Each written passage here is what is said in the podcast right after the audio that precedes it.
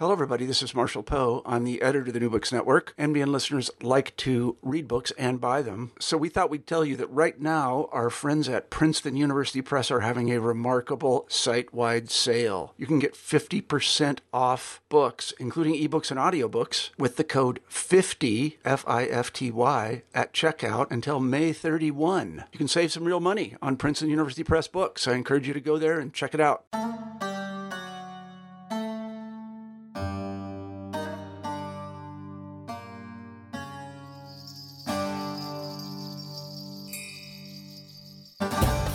Since the fall of the Indonesian New Order regime in 1998, there has been a steady rise of Islamic popular culture in the nation. Muslim consumers and producers have cultivated a mediated domain where they can encounter commercial entertainment through the prism of spiritual reflection and piety. In Gender and Islam in Indonesian Cinema, Alicia Izharuddin explores the development of the Islamic film genre with specific focus on gender representation. Indonesian cinema throughout the New Order era focused on Muslim characters, both men and women, frequently framing them in nationalistic ideals. But after the record success of 2008's film Ayat Ayat Cinta, or Verses of Love, the viewing preferences of Indonesian Muslim audiences were met with a slew of Islamically themed films. These often contain the repetition of formulaic tropes and symbols deemed Islamic in order to sell out the box office. In our conversation, we discuss the characteristics of the film Islami genre, the importance of gender analysis and feminist methodologies, the role of women as actors and filmmakers, idealized masculinities, the public piety of celebrity actresses, producing a good Muslim, bad Muslim narrative dichotomy, films about the famous Wali Songo saints, and mediated public Islamic values in contemporary Indonesia. I'm one of your co hosts, Christian Peterson, and thanks again for listening to New Books in Islamic Studies on the New Books Network. Without any further delay, here's my conversation with Alicia Izharuddin about gender and Islam in Indonesian cinema. Welcome, Alicia. Thanks for joining us on New Books in Islamic Studies. I'm really excited to talk about uh, your wonderful book, Gender and Islam in Indonesian Cinema. Um, how are you doing? I'm doing very well, thank you.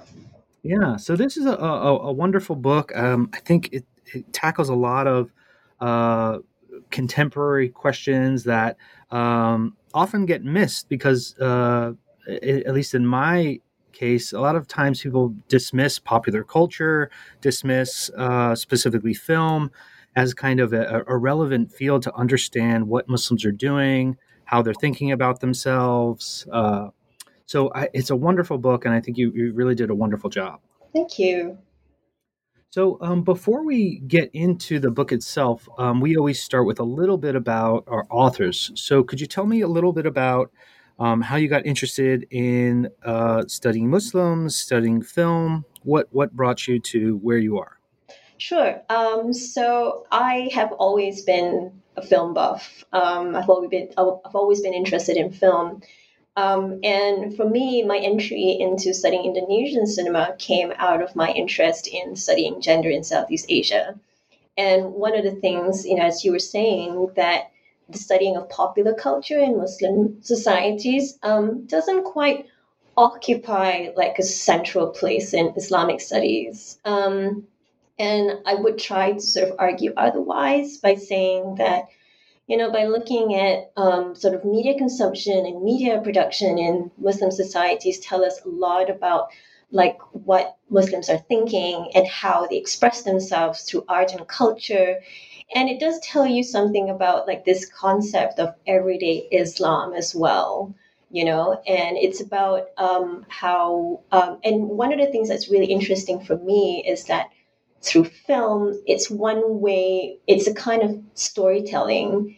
It, it tells us about the kind of stories that people tell each other. And then when you put that you know, in a context where Islam is a very important element in their lives, it tells you a lot about how Islam is sort of interpreted in the everyday. So it's it's a number of combinations as to why I got really interested in this particular topic. And of course, you know, there's this other thing when I started watching all these different films, the films themselves are incredibly fascinating. And I think in a way, I don't know how how true this would be. It's just that Indonesian film itself is an it's a fascinating film industry. Um, and when you look at Islamic filmmaking, um, cultures, they are able to engage with the diversity of Islamic um, themes that are probably a little bit unusual in the Muslim world. And by focusing on Indonesian cinema and Islamic filmmaking in Indonesia, it will give us, it will give us, it will make us sort of pay attention to Indonesia in sort of um, the Muslim world more globally because there is a sense that Indonesia occupies somewhat of a uh, periphery within the Muslim world. It's not quite so central, and yet Indonesia has among the biggest Muslim population in the world, and I think it really deserves a lot of attention. So, um, how did this project uh, start to develop for you? Uh, you know, you bring together uh, kind of film studies, scholarship, um, but then especially uh, kind of gendered uh, uh, analytical lens um, and even feminist methodologies. So, where did all these pieces uh, come from? How, how did this project develop as a book for you? Sure. So, um, my book came out of my PhD research um, at the School of Oriental African Studies, where um, I was in gender studies and Southeast Asian studies. And when I was looking for a project to work on for my PhD, um, the Indonesian film industry underwent a really interesting period. Um, so we're talking about a time um, that was um, a decade after the end of the New Order regime in Indonesia. So the New Order regime between 1966 um, to ended in 1998 with the fall of General Suharto's uh, dictatorship was characterized by a period of um, sort of experimental democratization.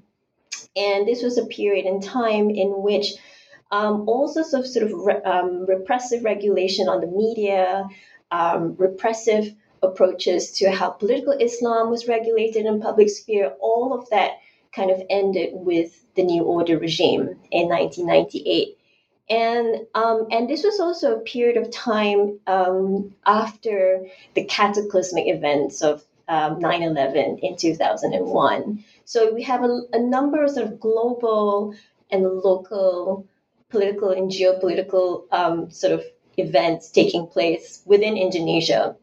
And it was also a time when Indonesians were very concerned about their image in the world as Muslims and they were very determined to sort of use film as a medium to sort of portray themselves as, in one way, a lot more moderate, uh, a lot more democratic. Um, and they were using film as a way of contrasting themselves um, to um, Muslims in the Middle East and Muslims elsewhere. And, and as we're saying that here we are as Muslims, we're very peaceful and which is why a lot of the films that came out of Indonesia, especially this, during this period after 1998, um, portrayed Indonesians abroad, whether in the Middle East or um, in contact with the West, to say, here we are, we're Indonesian Muslims and we're very peaceful. Um, so it was also a response to the rising Islamophobia that was coming out of the West, uh, especially in Europe um, after 9 11. So a lot of the films came out that came out out of this period engaged with a number of issues that address these changes in the local and geopolitical situation. Now, this this idea of Islamic film as a as a genre um, for for some listeners might sound uh, new, might sound strange. Um, so, what what exactly? How do you, how do you define uh, an Islamic film genre? What what would you say are the main features? Um, and why do you think um, Indonesian Muslim audiences find these appealing? Sure. So um, this was a question that I sort of uh, started out with when I was doing my research. And um, a lot of times when I spoke to filmmakers, they were quite keen to tell me that when films with Islamic themes were being made, it was very important to use film as a vehicle for Islamic teaching, for proselytizing. But this, we're not talking about films that were directed at a non-Muslim audience to, to, to make them to sort of entice them to join Islam. Rather, here we're talking about a medium that was directed to mostly a Muslim audience and as a way of sort of um, to help encourage um, piety, to enhance their religiosity um, through like a positive Islamic message. And so, which is why in a lot of the films that were made, especially during the 1960s, to, throughout the New Order, even after the New Order period, we see a lot of films in which we we have a Muslim we have Muslim characters who are kind of on the verge of uh, moral collapse. So they're always sort of their their piety and their Islamic identity is always kind of under threat. And if this is a way of showing, you know, there are solutions into improving their piety and religiosity. And they're kind of thrown into a number of situations. Um, and usually it's a film that would tell you, you know, this this is the best way to be Muslim. So, um, so, and I guess what's really interesting about these films for um, Muslims in Indonesia is that it's targeted to like a family audience. So it it was a way to sort of encourage the entire family to come and watch, because um, as I was saying, after the New Order um, regime ended, it was um, a period where uh, the media censorship um, became a lot more relaxed. And we were talking about a time when a lot of film and other types of um, media formats were making films that had a lot of violent and sexual content in Indonesia. And so people were incredibly concerned that um, people would be sort of influenced um, by sexual and violent content in Indonesia after 1998. So, with the making of Islamic films during this period, it was a way of sort of like protecting um, the Muslim population from these kind of um, immoral influences in the media. So, Islamic film, as a result, played a number of functions. It was a way of enhancing piety, it was a way of protecting Muslim families um, who were by this time becoming very sort of discerning um, consumers of media content. And we're also talking about a time when there was a lot of interest in public piety um, during this period of Islamic resurgence after 1998. So, sort of Islamic consumption in terms of what kind of media you consume, what kind of films you watch, what kind of clothing you wore. All of these things were kind of influenced by sort of some kind of Islamic symbolism. And watching films was no different during this period. So it was very important that the kind of film that you watch at the cinema sort of was, in a way, clean, wholesome, and had the potential of enhancing your religiosity. Um, so uh, much of what you do in the book is think about uh, representations of women, um, and then also the role of, of women filmmakers. Um, can can you tell us a little bit about how women are generally portrayed on screen? Um, perhaps what factors uh, shape or inform these these patterns that we see, um, and then uh, what what what role do women filmmakers play in uh, either continuing or uh, kind of disrupting these these representational patterns? Sure, absolutely. So um, I would want to start with a film that pretty much defined Islamic cinema, um, and it was a film that was made in 2008 called Ayat Cinta or Verses of Love. And I think this is an important starting point when we want to talk about Islam, gender, uh, and women in Islamic cinema. And um, and because this was the film that you would say that this is a cultural touchstone um, for Islamic cinema in Indonesia because it was the first film in which um, we would see veiled female characters in film. And this is in 2008, and no other film prior to this portrayed women wearing the hijab or wearing the veil in Indonesian cinema. So there is a lot of discussion as to why the portrayal of women in the hijab sort of um, appeared rather belatedly in cinema um, because women had been veiling in Indonesia for many, many years prior to that.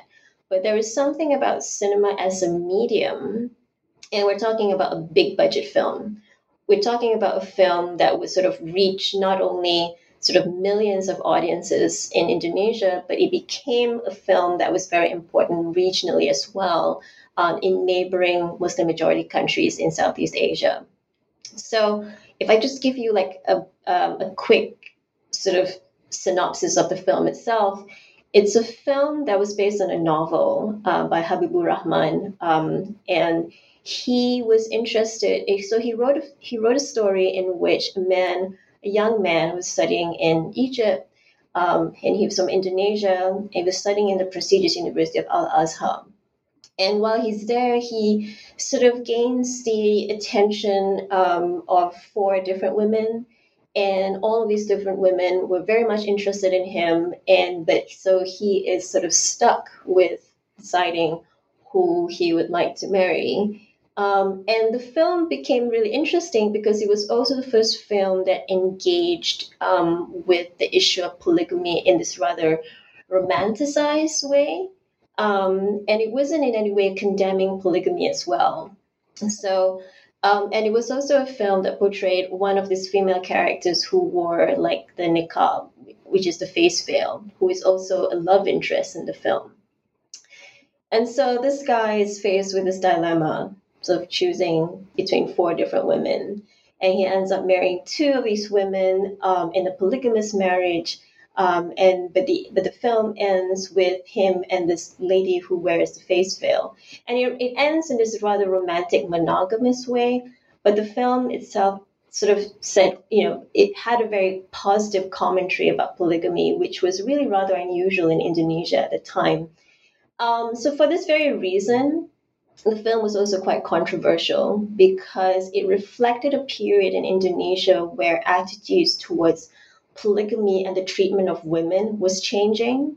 So, if we would go back to the New Order regime period, um, it was a time when sort of religious piety was, you would say, not quite so public. There was a lot of repression on political expression of Islam polygamy was restricted. It wasn't forbidden, but it was sort of stigmatized. It wasn't seen as something very positive. However, after the New Order period, attitudes were changing towards a number of Islamic issues.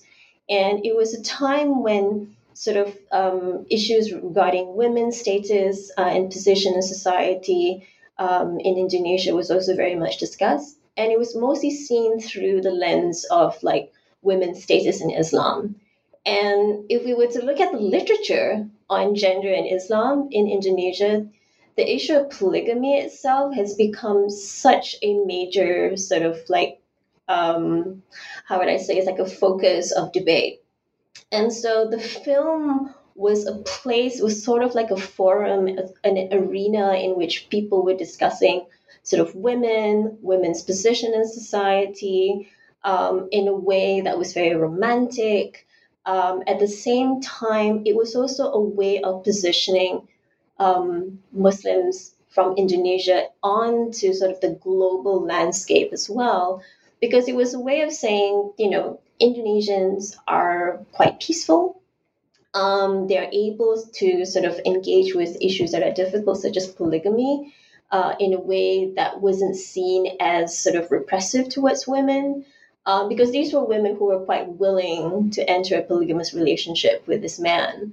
And so, um, and the film was so successful that it had, it sort of generated a whole host of other Islamic films during that very period. And in my book, I talk about how this film sort of triggered the golden age of Islamic cinema. And from that film, all sorts of other films related to polygamy um, sort of interfaith relationships between men and women, um, uh, issues regarding heresy, issues regarding terrorism, homegrown terrorism, um, and other issues regarding women's rights became sort of something that was discussed. So, um, in all of the films from the Islamic film genre in Indonesia, um, the sort of the role of the female filmmaker isn't quite so central. In fact, I think there were just a couple of films that were made during the golden age um, of Islamic cinema that were made by women. And there's something about male filmmakers uh, of Islamic films um, who managed to sort of, and I think it's a question of um, access to resources to making films are big budgeted. Female filmmakers tend to make films that are smaller in scale. Um, they tend to make films that are, aren't so commercially successful, except for a few, a handful. And a handful would be um, a really well-known filmmaker during this period would be uh, Nia Dinata, um, who has made films, numerous films that talk about issues related to polygamy, transgender identities, um, and she has managed to sort of transform the cinematic landscape in Indonesia. And she's become a kind of like um, like a mentor for all sorts of other filmmakers in Indonesia ever since. Now, um, when we're thinking about uh, women, uh, and th- this kind of jumps ahead in the book, um, you also talk about kind of the the, the off life uh, or the off screen life of many um, female actors. So, um, could you talk a little bit? I found this is one of the most interesting parts of the book. The, uh, these Muslim women film stars, basically. So how do how do actresses kind of cultivate uh, an off-screen persona, and what do you think uh, this this stardom can tell us about the intersections of uh, Islamic values and a kind of mediated public sphere? So I think one of the interesting phenomenon um, produced um, that came out the Islamic film genre in Indonesia is the creation of this Islamic film star, the Islamic female film star. And I think it was particularly interesting mainly because what audiences um, in Indonesia were very much fascinated by were sort of like you would say the off screen lives of these women.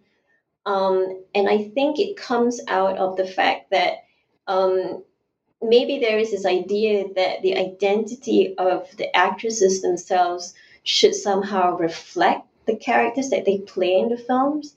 And when we look at the films um, with women characters, they, they tend to sort of have this rather two dimensional quality about them. So it's either that they are really sort of moral, pious um, women who who don't have any sort of you know sort of interactions with male characters um, that were inappropriate. Um, or you have the opposite sort of slightly immoral female characters, and usually these are not played by women who wear the hijab, for instance, because the hijab seem to sort of symbolize um, sort of piety and innocence. Um, so so going back to this interesting phenomenon of the Islamic film star, um, it was only something that had only emerged during this post New Order period. So we're talking about from 2008 onwards. Um, because prior to that, there have been um, this kind of media phenomenon where female actresses who were really popular during the 1990s, who starred in films that were seen as, you know, sort of quite sexy, but they were determined to sort of transform their offline identity to become so-called like born again Muslims. So we're talking about female film stars who hadn't worn a hijab, who were known in their careers to be to, to star in films that were seen as quite um, quite sexy films, and then they did they denounced their past lives as actresses who had a reputation for playing these kinds of roles and they make their transformation in public um, sort of very, very sort of like public in the sense that it's um, they wear the hijab they're reported in the news to have gone on uh, a pilgrimage to Mecca. And then sometimes they take it even further by becoming Islamic singers. Um, so, with the rise of the female film star um, during the post New Order period, there is no sort of like narrative of, you know, to this born again Muslim identity. So rather, it's kind of like they are already um, pious, they are already wearing the hijab. They had no sort of like prior immoral lifestyle that they had redeemed themselves from. So, in a way, this is really sort of quite fascinating because there is a sense of conflation between their public and their private lives. And this is sort of made, um, I, I suppose you could say it's enhanced by a media landscape where there is a lot of gossip magazines, are a lot of gossip online websites that sort of constantly reporting about the private lives of these film stars. So, as a way of sort of consolidating this Islamic film star uh, identity, um, they they try they use sort of overlapping, um, interacting sort of media uh, formats as a way of enhancing their Islamic identity as film stars. So they would be not just film stars, but they would be singers. They would sort of produce these albums with a few Islamic music. Um, they could be um, they could be modeling hijabs for different Islamic designers, or in in a lot of cases they would have like a website in which they would sort of um, you know it's like a fan website in which they would say you know this is this is what they're up to. These are the kinds of things that they have been um, promoting.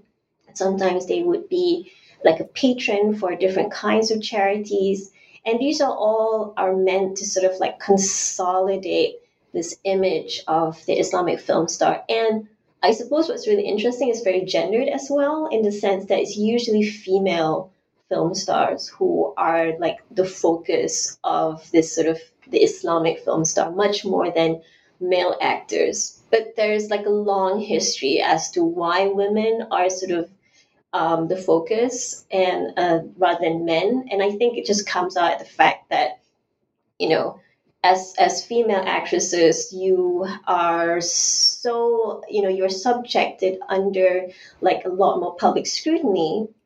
Um, in terms of how you're behaving in public, uh, much more than men. So that's really interesting, um, you know, as, as part of part and parcel of the Islamic film genre in Indonesia. Now, um, I d- I don't want to skip over it, even though we kind of went out of order in terms of the way the book's laid out. But um, you do spend a lot of time on um, thinking about New Order Islamic films um, and spe- spe- specifically in relation to um, kind of how masculinity and femininity is uh, defined or portrayed in relation to notions about uh, the nation. Um, so, could you tell us a little bit about, um, you know, what types of films were being made during this period, um, and how do they outline uh, ideas about how to be uh, a Muslim? Sure. So the New Order period from 1966 to 1998 um, was a period of developmentalism under the rule of General Suharto. And so the kind of films that were made during this period, um, the Islamic film that were made during this period, were mostly films that sort of closely aligned themselves to the to the idea of nation, the, the nation, and nation um, sort of nationalism. And this was a way, it was a kind of savvy way of making films um, by filmmakers who had to go through a great deal of bureaucracy to make their films. So, as a way of getting their films made, they had to make sure that it was sort of properly uh, adhering to the sort of the government sort of regulation on how to make films. And one of the one of the rules was that the films had to sort of have this kind of um, order, disorder, and order resolution sort of cycle. So, if you were interested in making a film about Islam during this period, it was, they were also filmmakers were also subjected to a number of rules as well. So there, you can't make films about um, Muslim prophets. You can't make films that represented sort of important sort of Muslim um, figures in Islamic history. Um, and um, so it was a way instead. So filmmakers found a way to sort of circumvent this issue. So one of the popular ways um, was to appropriate um, the history of Islamic figures in Indonesia and sort of appropriate their stories as a kind of nationalist story. So one of the films that was very successful during this period was called um, The Nine Holy Men or uh, Wali Songo. And it was, um, and it's a film that sort of retold the stories of the original founders of Islam in Indonesia. And we're talking about sort of 15th century, 16th century uh, founders of Islam. And they have the status of saints in Indonesia and they're very much revered. Um, and so they their their stories are kind of retold through the cinematic medium during this period.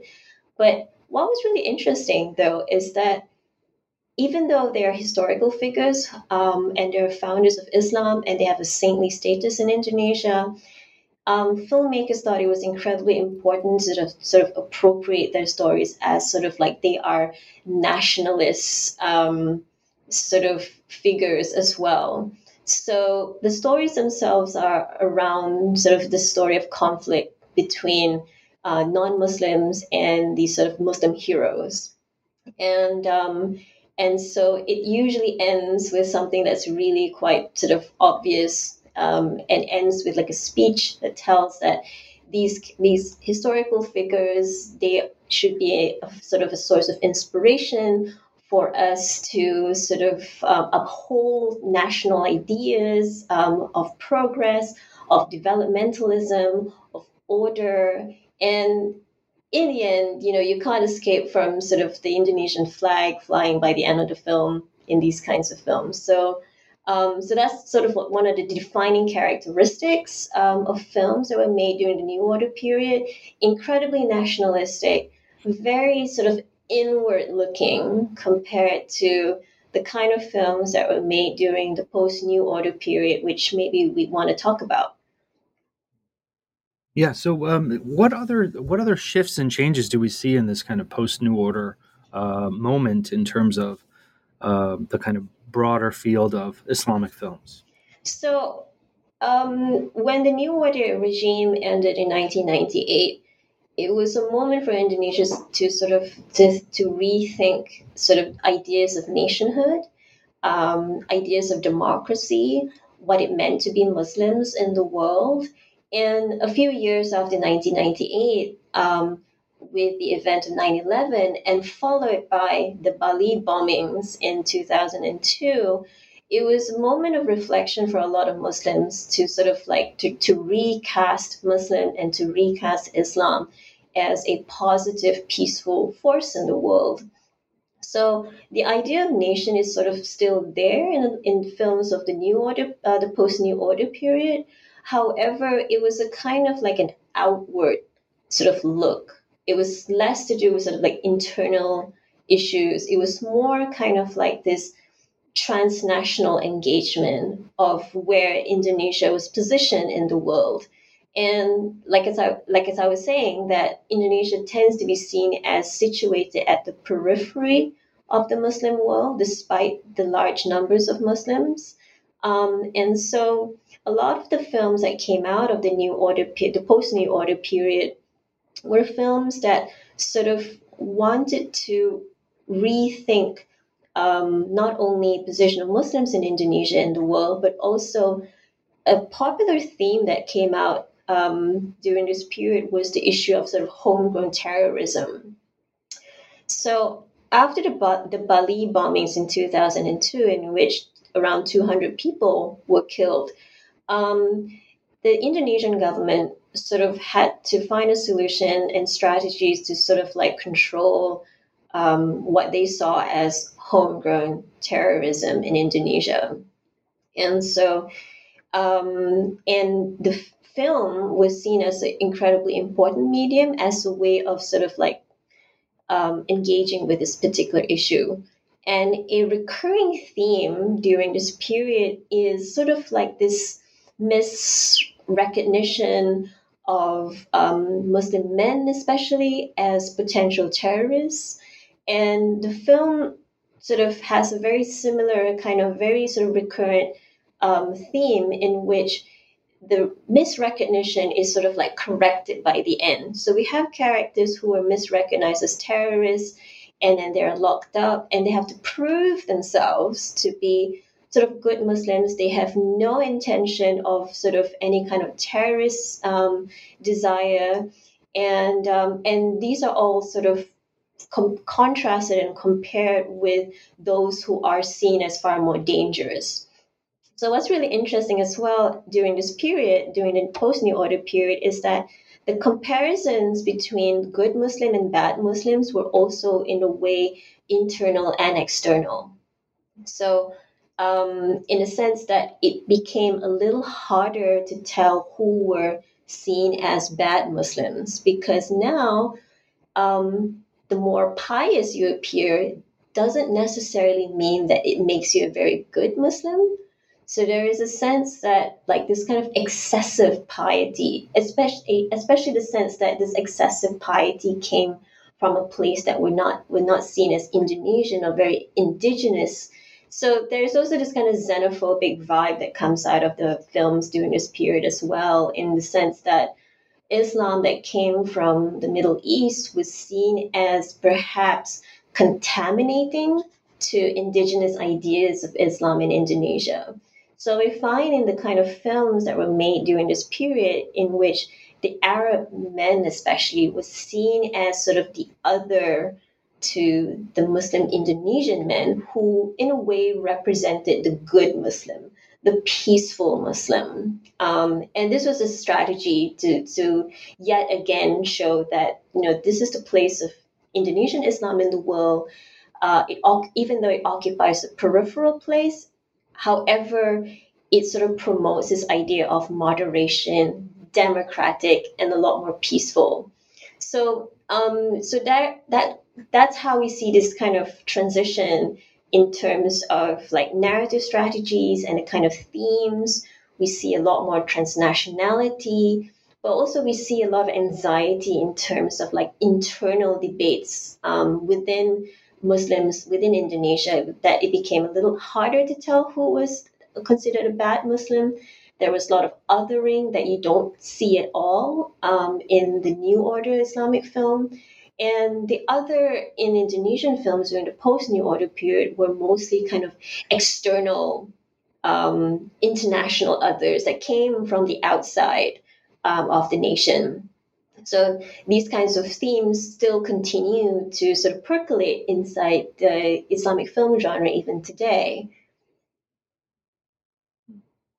Well, um, Alicia, there's there's so much you do in this book, um, and you, of course, right? We didn't get to go into all the ins and outs of the the various films that you look at.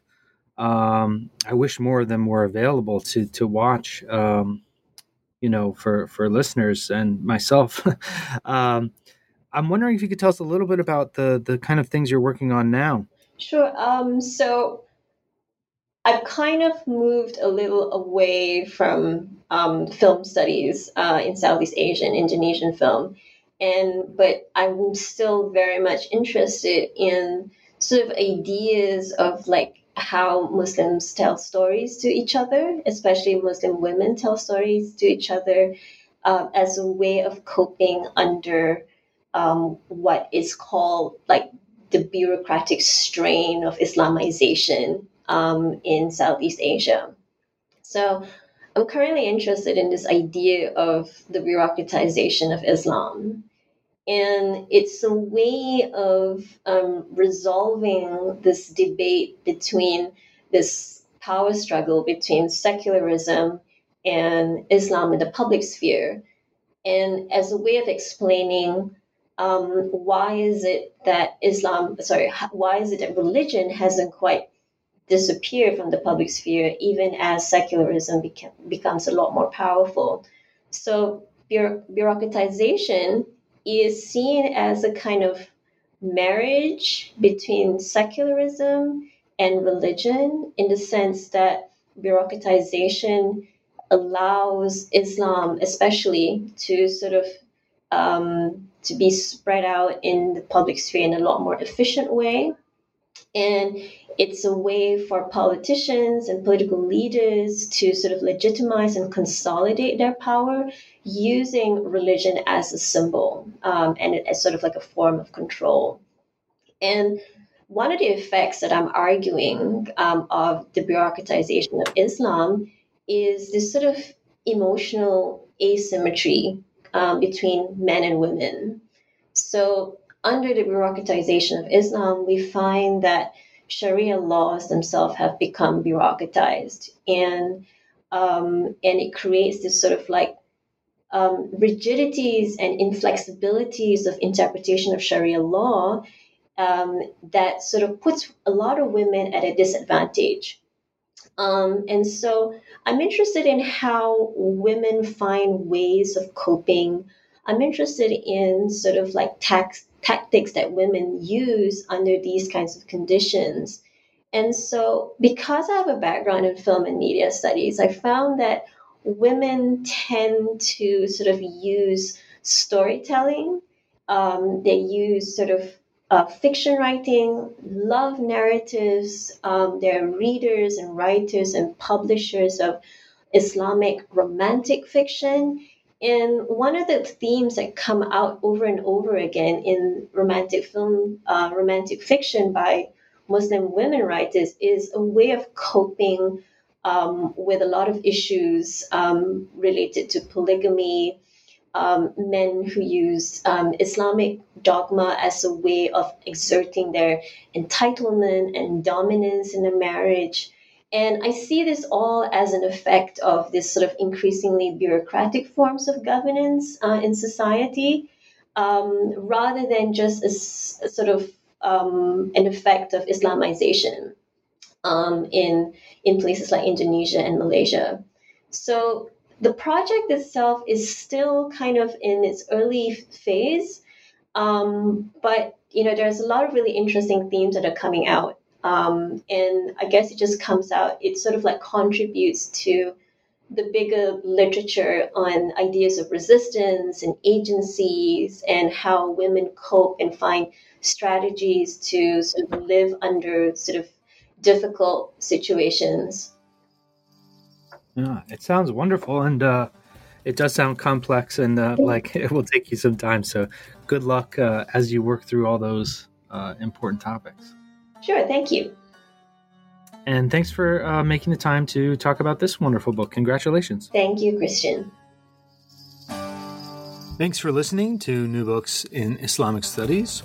That was my pleasure to speak with Alicia Izharuddin about her wonderful book, Gender in Islam and Indonesian Cinema, which was published in 2017 by Palgrave.